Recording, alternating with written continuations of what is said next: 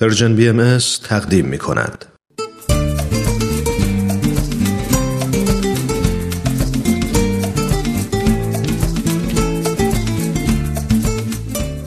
کاوشی در تعصب.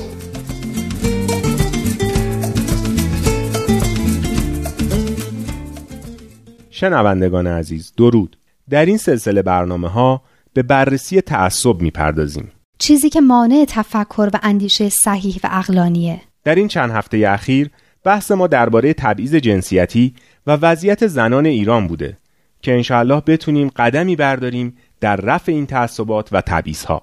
بله وضعیت زنان در ایران به سبب تعصبات و باورهای نقد نشده رایج وضعیت مطلوبی نیست. خانمهای ایرانی از جنبه های مختلف تحت فشار و تبعیض هستند. اما همونطور که تجربیاتی که در سایر کشورهای در حال توسعه به دست اومده نشون میده بدون رفع این تعصبات و برداشتن فشارها و محدودیتهای خورد که بر نصف جمعیت و بر مربیان نسلهای آینده این کشور وارد میشه نمی‌تونیم آینده درخشانی رو برای این مرزوبون پیش بینی کنیم.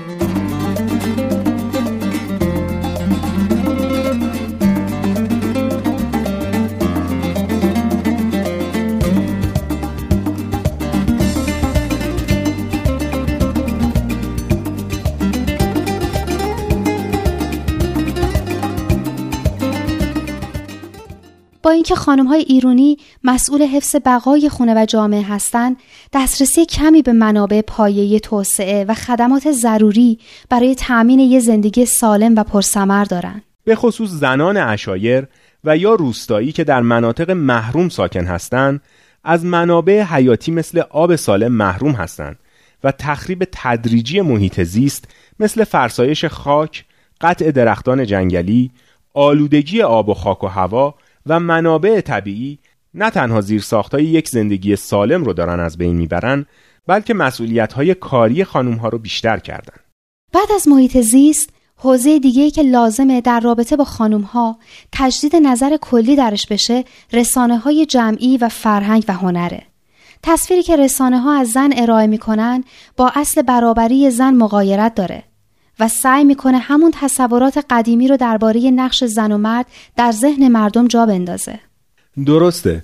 حاکم بودن مناسبات پدر سالارانه بر رسانه های جمعی باعث شده که اونها به ابزاری جهت حفظ قدرت مردان تبدیل بشن و با تحکیم کلیشه های جنسیتی به نابرابری و تبعیض بر علیه زنان دامن بزنن.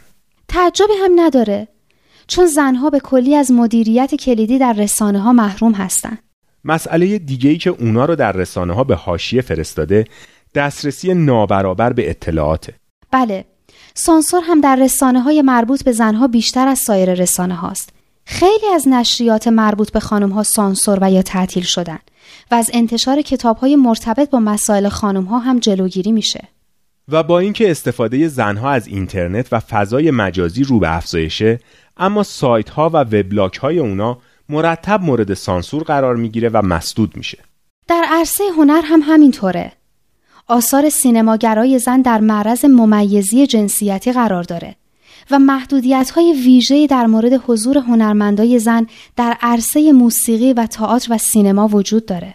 حالا فکر کنین زنان قومیت های مختلف و اقلیت های مذهبی و نژادی و زنان مهاجر در چه وضعیتی هستند که گاهی باید با های قومی و مذهبی و نژادی به طور همزمان روبرو بشن.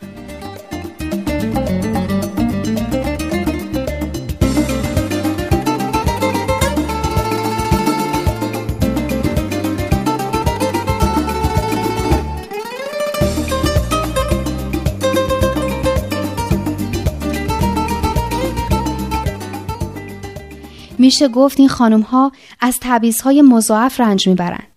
و همزمان در معرض های اجتماعی ناشی از های طبقاتی و قومیتی و جنسیتی هستند.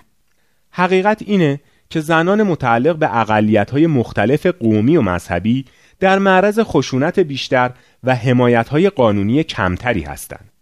فکر می‌کنم تونسته باشیم در این برنامه ها یه تصویر کلی نسبتا جامعی از وضعیت خانم ها در ایران ترسیم کنیم.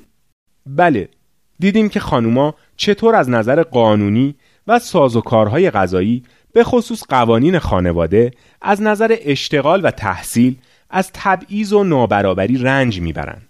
چطور از بسیاری از حقوق شهروندی و حقوق سیاسی و اجتماعی محروم هستند و از نظر حضور در فضاهای عمومی با محدودیت و ناامنی روبرو هستند. چطور به طور روزافزونی در معرض خشونت و آسیب‌های اجتماعی قرار می‌گیرند و چطور سلامت روحی و روانیشون به خطر افتاده. و این در حالیه که مواد درسی و متنهای آموزشی و رسانه ها هم با تکرار کلیشه های رایج نابرابری به این تبعیض ها دامن می‌زنن این چیزیه که تعصب و باورهای کلیشه‌ای که فقط به علت رایج بودن و قدیمی بودن مورد قبول هستند به سر نیمی از جمعیت ایران آورده همون نیمه ای که بیشترین تأثیر و نفوذ رو در تربیت نسل‌های آینده به عهده داره آیا وقت اون نیست که یه نگاه نزدیکتر، منطقیتر و منصفانه تری نسبت به این باورها و کلیشه ها داشته باشیم؟